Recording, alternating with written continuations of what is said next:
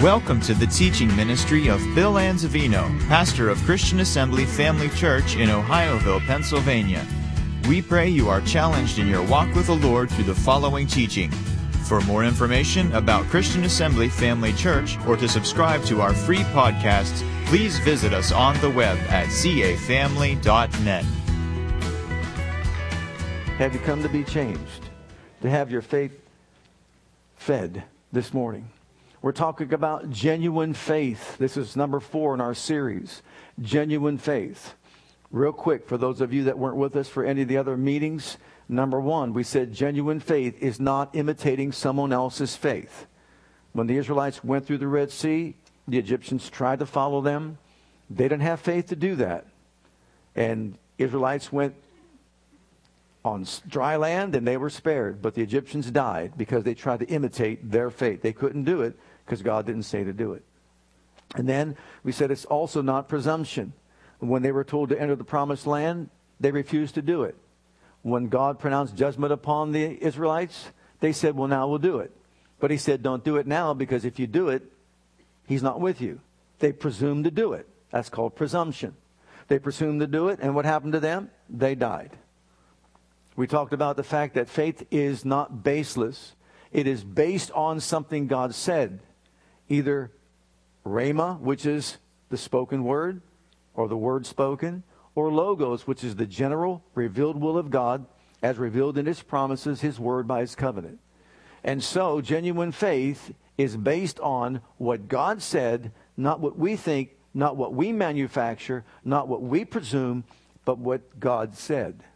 And then we said in Mark 11, 22 and 23, which we have the law of faith, the law of faith says what a man believes in his heart and says with his mouth will come to pass. He can say to a mountain, Be removed and cast into the sea. And if you don't doubt in your heart, but believe what you're saying will come to pass, you will have what you say. Jesus taught this law of faith. It is a spiritual law. And we showed that by this example. In the Old Testament, the 12 spies were sent to spy out the land. There were two groups the 10 and the 2. And the ten said, they believed from their heart, we can't do it. We're grasshoppers in their sight. They're giants. They're bigger than we are. They're stronger than we are. They believed in their heart they couldn't do it. They said with their mouths they couldn't do it. And guess what? They couldn't do it, and they died in the wilderness. But Joshua and Caleb were different. They said, We can, we believe we can. God is on our side, and He's more than enough to get us into the promised land. So don't fear the people. They're bread for us. And what happened? From their heart, they believed this, and with their mouth, they said this. And did they get in the promised land? Yes, they did. And so this is a perfect example to reveal to us how faith works and what genuine faith really is. As we continue our study, I want to talk this today about faith uh, it's actually logos based faith. And we'll talk about the difference in just a, a moment. But let's read from 1 Samuel 17.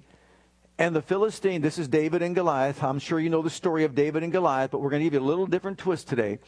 And the Philistine said to David, Am I a dog that thou comest to me with staves?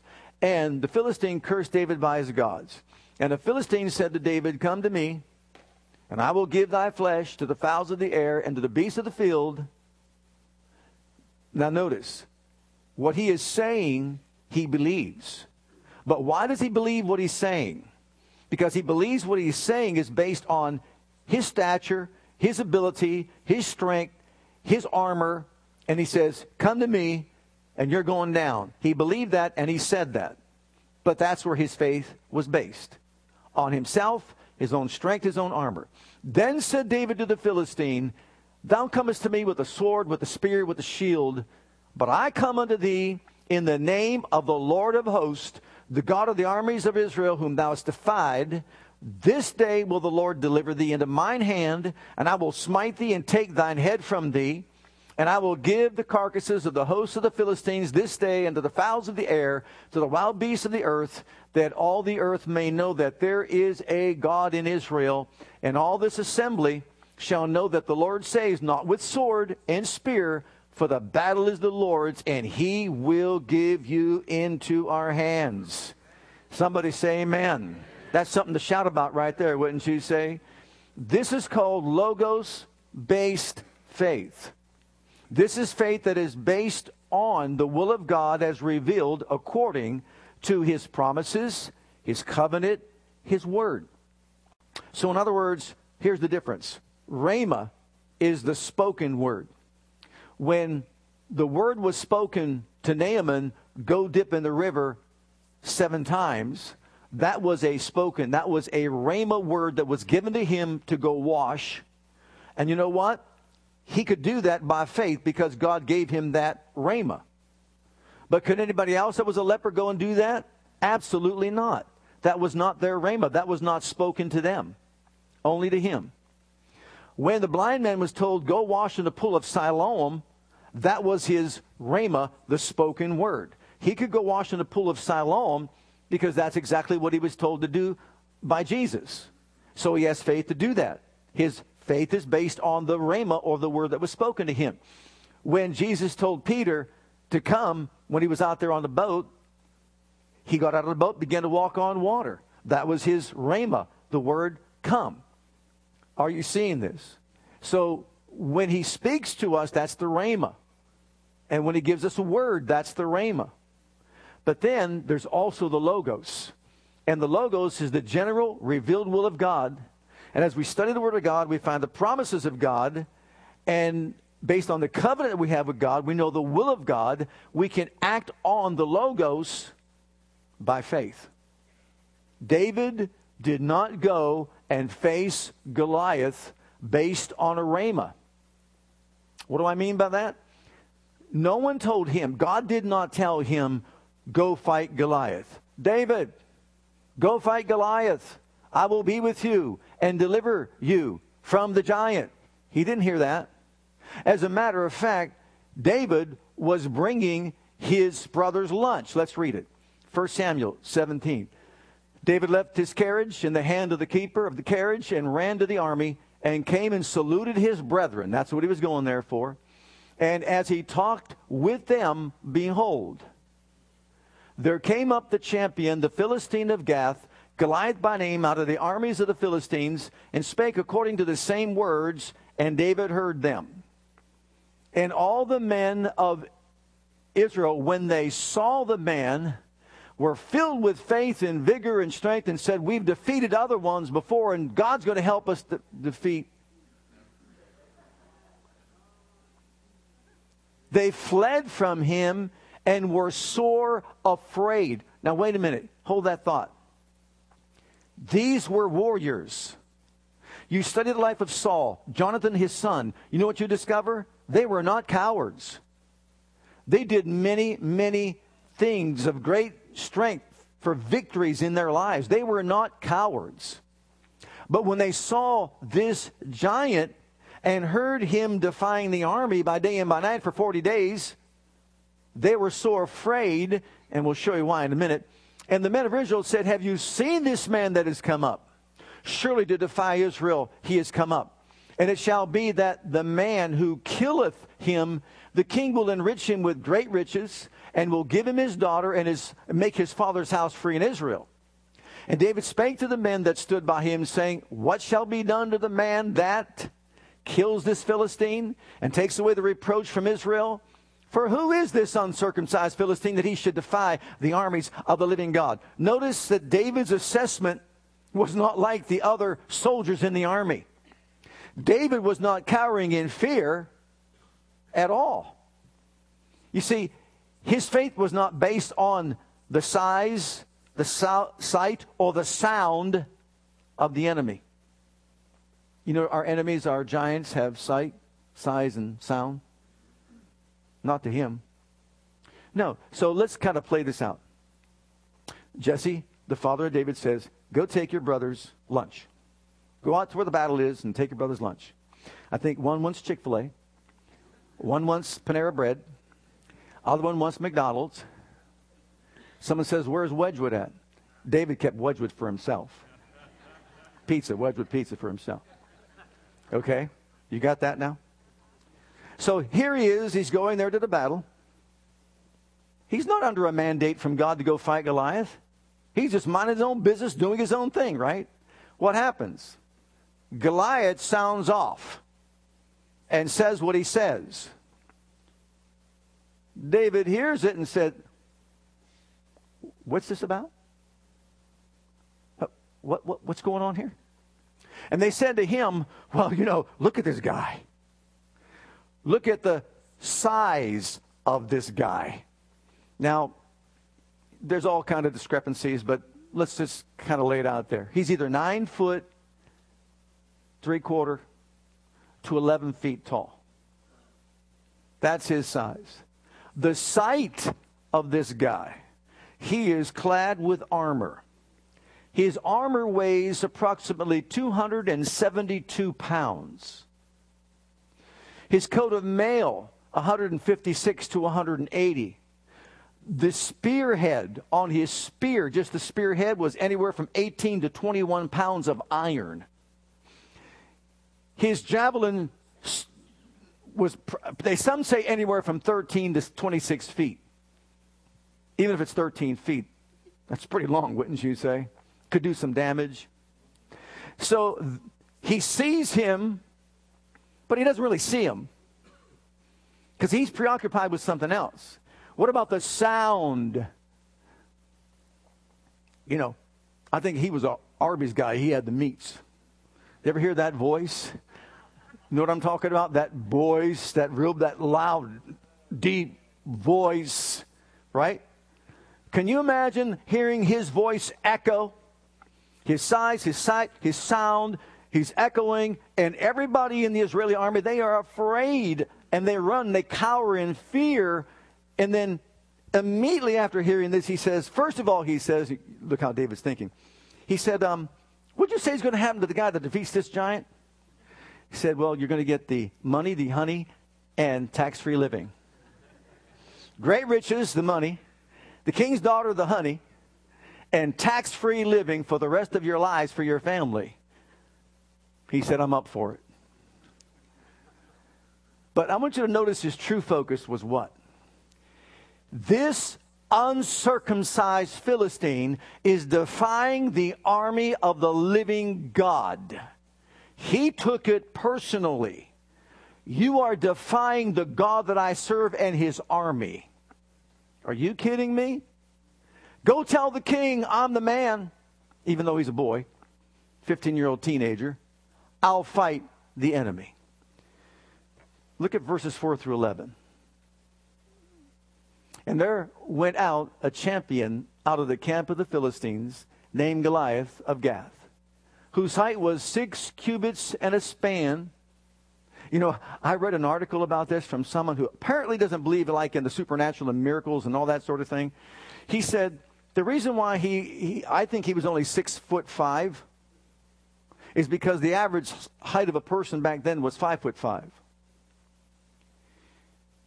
Okay. Anyone here six foot five? Don't know what you would weigh but his armor weighed more than you probably. So illogically thinking, you think someone six foot five can carry about on his body armor that weighs 272 pounds and still be able to do battle in war. Now, if you read the right ones, you'll find out he was anywhere from nine and three quarter to 11 feet tall. And he had a helmet of brass upon his head he was armed with a coat of mail, and the weight of the coat was 5,000 shekels of brass, anywhere from 156 to 180 pounds. He had greaves of brass upon his legs and a target of brass between his shoulders. And the staff of his spear was like a weaver's beam. And his spear had weighed 600 shekels of iron, and one bearing a shield went before him. And he stood and cried unto the armies of Israel and said to them, why you come out to set up your battle in array?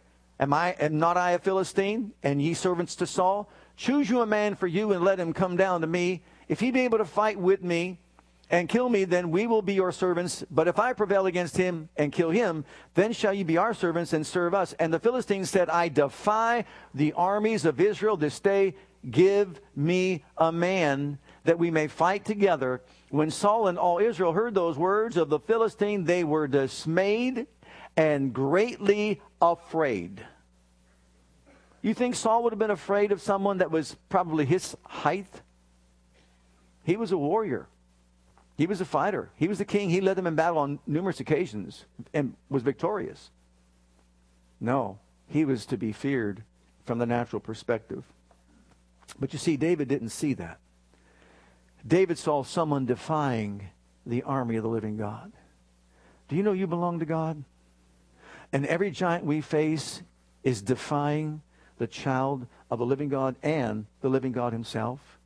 Every obstacle that we face, every obstacle, every situation, every circumstance, every adversity that we encounter in life is the enemy coming against us to destroy us. Jesus told us clearly the thief comes to steal, to kill, and destroy. I came to give you life and that more abundantly.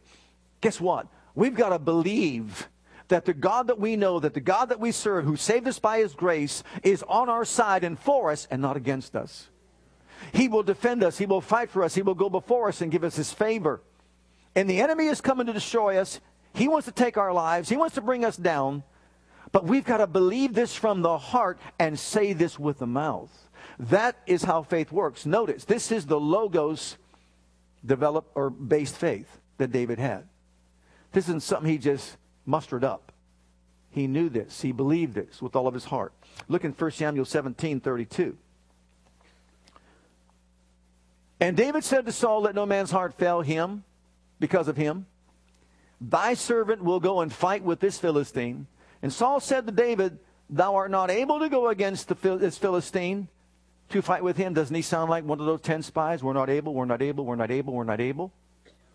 When we view our situations as such that we're not able, that means we're looking at ourselves and our own abilities. But you can look at that same situation like David and, and you can say, doesn't matter how big you are, what you look like, what you're wearing, your armor. It doesn't matter what you're saying, and our obstacle will speak to us, our mountains will speak to us. I'm telling you something that I believe. David said to Saul, Thy servant kept his father's sheep. Well, let's back it up. You can't fight with him for your youth and be a man of war. He's been a man of war from his youth. He was looking at it from a natural perspective. This Goliath is a skilled warrior, humongous in size, with all this ability. There's no way, David, that you can do it. You are unable to do it, was coming from his king. But he says to, to Saul, Thy servant kept his father's sheep. There came a lion and a bear and took a lamb out of the flock. And I went out after him and smote him and delivered it out of his mouth. And when he arose against me, I caught him by his beard and smote him and slew him. Thy servant slew both the lion and the bear, and this uncircumcised, mean no covenant, Philistine shall be as one of them, seeing that he has defied the armies of the living God. And David said, Moreover, the Lord that delivered me out of the paw of the lion and the paw of the bear, he will deliver me out of the hand of this Philistine. And Saul said unto David, Go, and the Lord be with you. Real encouraging. All right. David knew his God. David knew his covenant. David didn't have a rhema. All he had was a revelation and a knowledge of the will of God based on the covenant, based on promises, based on the word that God spoke and the word that God said. And so he practiced the word of God. If you recall, David said, Thy word have I meditated all the day long. Oh, how I love thy law. It is my meditation all the day long. In Psalm 1, he said, Blessed is a man that walks not in the counsel of God, sits not in the seat of the scorn, of the scorn, but stands not in the seat of the sinner. But his delight is in the law of the Lord, and in his law does he meditate day and night. David was a man of the word. David believed the word of God. David developed his faith by the Logos, by looking at what the word of God teaches and said, understanding the covenant that he had with God, and he embraced it so much that when he was shepherding his father's sheep and a bear came out, he knew that the bears were not greater than the God that he served. So by the power of his God, he defeated the bears. And then when the lion came out, he knew by the power of God he could defeat the lions. So if he defeated the lions and the bears, what are the giants? What's the difference? The giants will be as the lions or the bears. And for all you Steeler fans, look out.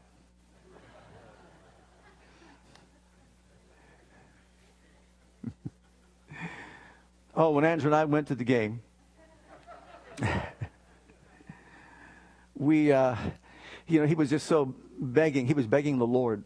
He said, Lord, they haven't won a game in 654, 654 days. Please let the Browns win a game. Well, as the week went on, he was just getting even more intense. And I'm going, son, calm down. Jesus isn't concerned about football. He said, what? He's not concerned about football at all. There's Christians on that side of the ball, there's Christians on that side of the ball. It doesn't matter. Just let them play the game. He said, But dad, all Jesus has to do is speak the word. I said, What? All he has to do, he's God, he can speak the word and they'll win. I said, You're not getting it. We don't have chapter or verse for that. There's no place I can find in my Bible that says, Thus saith the Lord. So we're sitting at the game, and it's 14 nothing to New York Jets. I'm sitting next to him. I could look at his face, and I'm like, I have no chapter, I have no verse. Lord, mercy. I'm asking for mercy. Give us some mercy today. Boom, the whole thing changed. and they won again. He said, See, Dad, I told you. oh. David defeated the Bears based on the logos. He defeated the lions based on the logos. And when he stood before the giant, he said, You come at me trusting in your sword, your shield, your spear. I'm coming at you in the name of the Lord of hosts, whom this day will deliver me out of your hand. Isn't that what he said? But I want you to notice that isn't just what he said. This is not name it, claim it. This is something that came from here. This is something that he believed with all of his heart. He wasn't borrowing somebody else's faith. He wasn't presuming on somebody else's faith. He believed in his heart as a shepherd boy. You know where the 23rd Psalm came from? Everybody knows the 23rd Psalm, right? The Lord's my shepherd, I shall not want. You know where it came from? He was sitting under the stars. He was watching his father's sheep. He's the shepherd and he just, he gives himself for the life of the sheep. You see, a hireling wouldn't do that. They'd flee.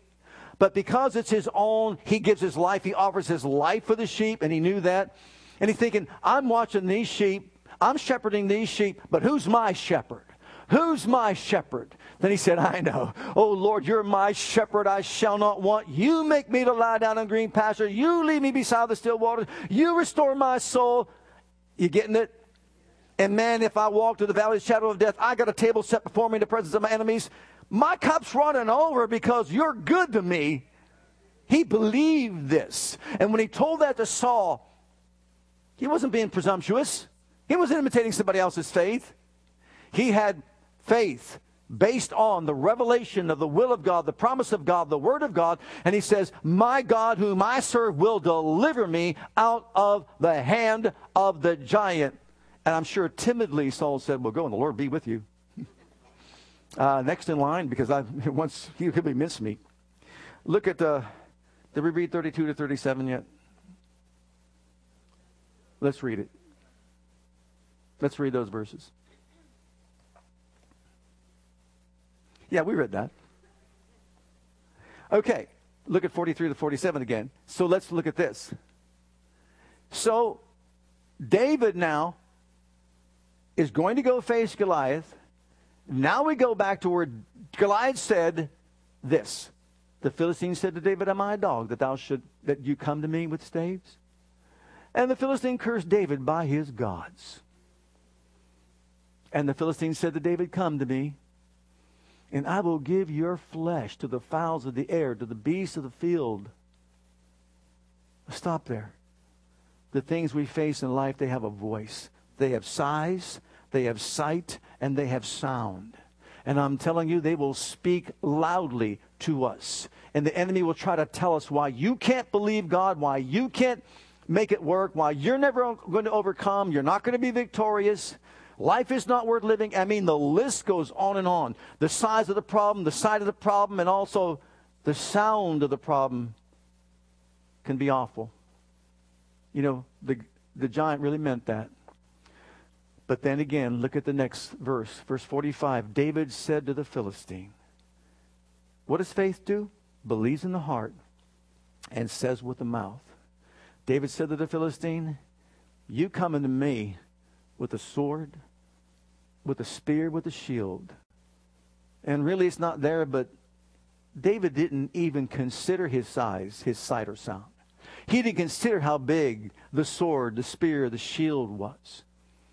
You know why? Because he said, I'm coming to thee in the name of the Lord of hosts, the God of the armies of Israel, whom you have defied. And this day will the Lord deliver thee into mine hand, and I will smite thee, and I will take thine head from thee.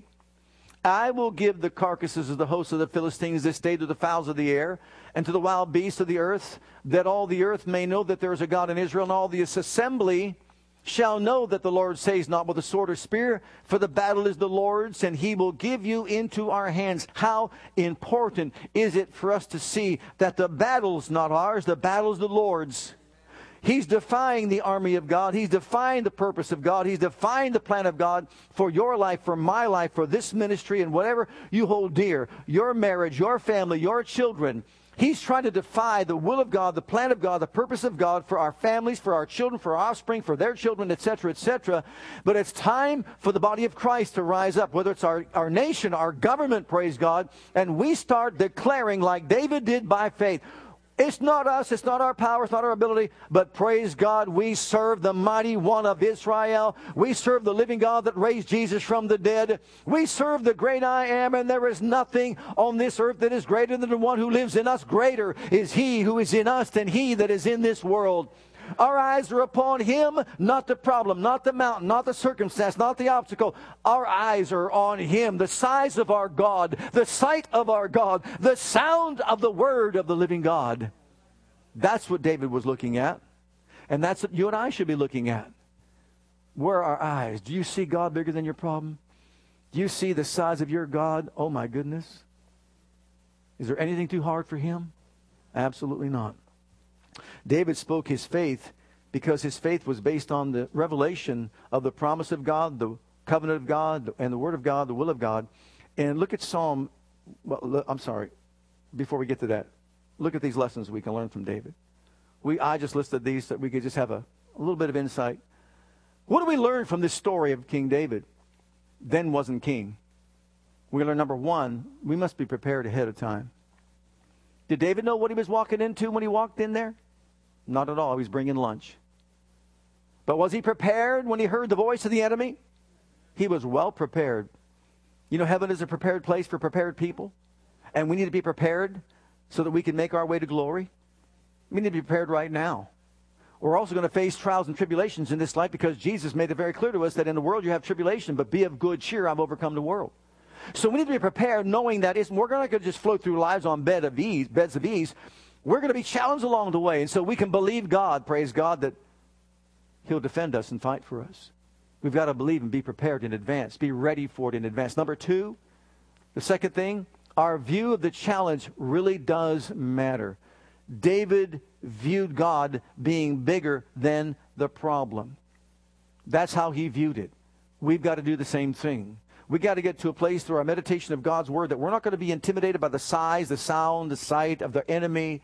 We're going to see our God as being bigger than the problem. Remember the 10 spies? We can't do it because they're bigger than we are. But what did the two say? Uh-uh. God's on our side. He will help us. He will defend us. He will defeat the enemy for us.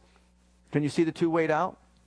Can you see they both believe something, but one believed the wrong thing, the natural report, but the other ones believed the spiritual report?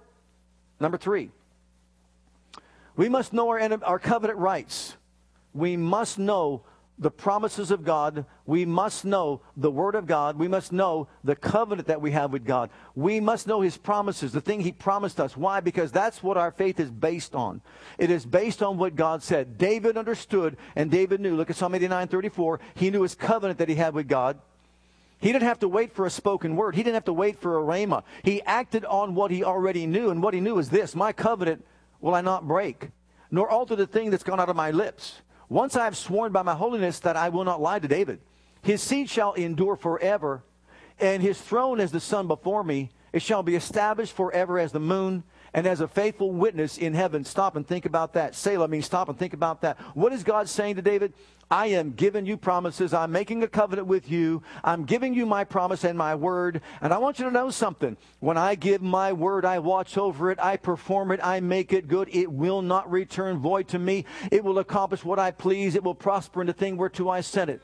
And David knew that if he would just believe what God said in his word, in his covenant, that God who cannot lie, Hebrews chapter 6 says, the anchor for the soul that we all have is God promised, God swore by an oath, and he cannot and will not lie. Once I've sworn, he said to my servant David, I can't change it. It's a done deal. That, why, that way you can have strong consolation, which is strong faith. You see, the soul needs to be anchored on something that can't move, right? And what is it anchored on? God swore by an oath. It has to be the way God said, or he lies.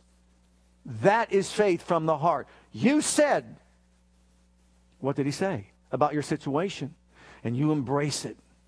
You, embra- you said if we'd humble ourselves, pray, seek your face, and turn from wicked ways, you'd hear from heaven, forgive our sin, and heal our land. You know what? We've humbled, we prayed, we sought your face, we've we returned from wicked ways. Now you're healing this land. You're healing this land. By faith, we believe your hand is upon this nation like it's never been before. Your mercy is extended. Your hand of mercy, your hand of judgment is stayed. And we're believing that you are moving in a powerful and glorious way. We believe that because he said that. We hold him to his promise. You said you never flood the earth ever again and, and destroy all human life to Noah. Can he change that? Absolutely not. That's the anchor for the soul. And you know, in that verse where it talks about that God swore by an oath, he made a promise and swore by an oath. Since he can swear by no, better, no, no greater, he swore by himself. It actually says he lifted up his hand. You know how in the court of law they say, you swear to tell nothing but the truth? Right? So help me God. They have you hold up your right hand, put your hand on the Bible. Right? God said, raise his right hand. I swear by myself. This is what he said to Abraham. I swear by myself. I can't swear by any greater. I swear by myself. That's an anchor for the soul. He can't lie. He can't change that. That's the immutability of his counsel. David knew that. He knew his covenant. He knew the promise. He knew the word of God. And therefore, he stood out on that word of God and declared it. Number four, what we learn? We must speak our faith. We must, we cannot be timid. We cannot be shy. We cannot be in fear. We can't run away from it. We have got to speak our faith out. You believe in everywhere Jesus taught faith.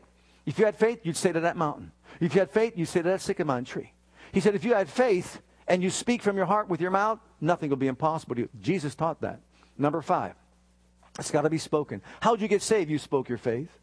You believe in your heart that God raised Jesus from the dead, and you spoke it, you confessed it, you declared it. To rely on God, God is more important than physical training.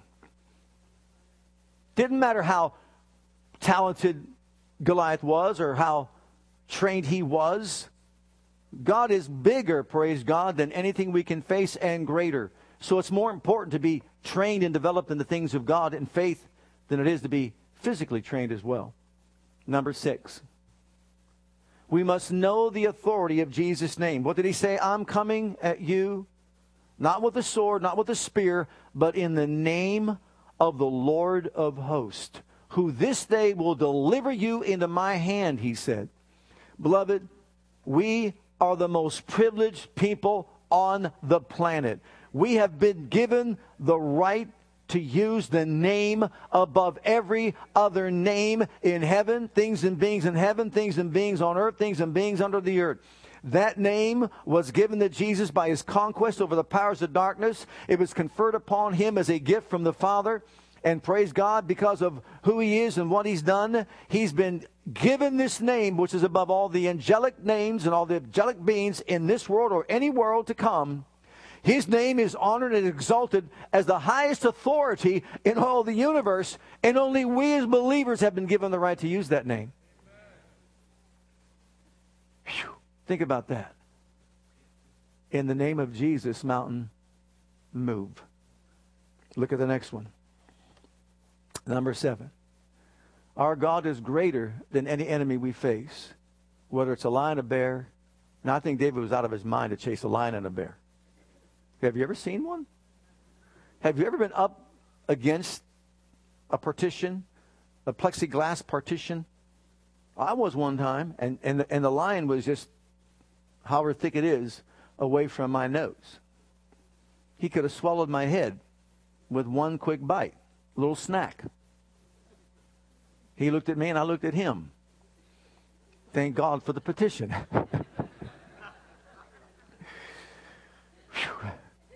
or I might have been mustering up, I come at you in the name of the Lord Jesus Christ. Run. he chased them down. It's important to know our God will fight for us. You're not alone in the battle. Look at the next one, number eight. You, you're not alone in the battle. He wants us just to be ourselves. When Saul tried to put his armor on David, what did David say? I can't do this. This isn't me. This isn't who I am. You know, you know, David had, bro- I mean, Goliath had brothers. Did you know he had brothers? He had brothers. And they, these giants were also brought down by one by Jonathan and others from David's family, actually brought down the other giants. He was a giant slayer, and when they saw that he could slay Goliath, then they took, took off and they slayed other, other giants. Some say since he had four brothers, uh, that's why he had five stones. David used one stone for Goliath and the other four just in case his brother showed up for the battle. But the point being made is David couldn't use all the other armor of Saul. That would have weighed him down. All he needed was to be himself. See, just be yourself. You got a sling and a stone, God use whatever you have. But the idea is this it's not about you, it's about him how big he is, how great he is, how powerful he is. And it's about us believing. If thou canst believe, a few things are possible to him. I just want to make sure you're awake. Some of you had donuts, you might be nodding off to sleep here and not know what I'm talking about. I'm going to keep you honest. How, how many things are possible to him that believes? Oh, how many things? All things are possible to him that believes. Let me show the importance of faith. And I'll close right here. The gospel doesn't work where there's no faith. They had the gospel preached, but it did not benefit them, not being mixed with faith in them that heard it. Without faith, we can't please God. It's impossible, the Bible says. We live by faith. We walk by faith. We fight the good fight of faith. We talked about these things in the first message. But I want you to see this. How many remember the story when Jesus fed the thousands 4,000 to 5,000 plus women and children. You multiply that out and you're going to get like thousands of thousands because that's just men and then women and children. So if you take four to a family out of 4,000, that's maybe 16,000 people he fed on one boy's lunch. It was an Italian's lunch.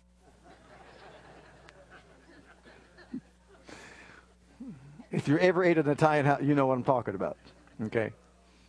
The table is just, never mind. Anyhow. If, if it's a 5,000, you multiply that times four, how many is that? 20,000.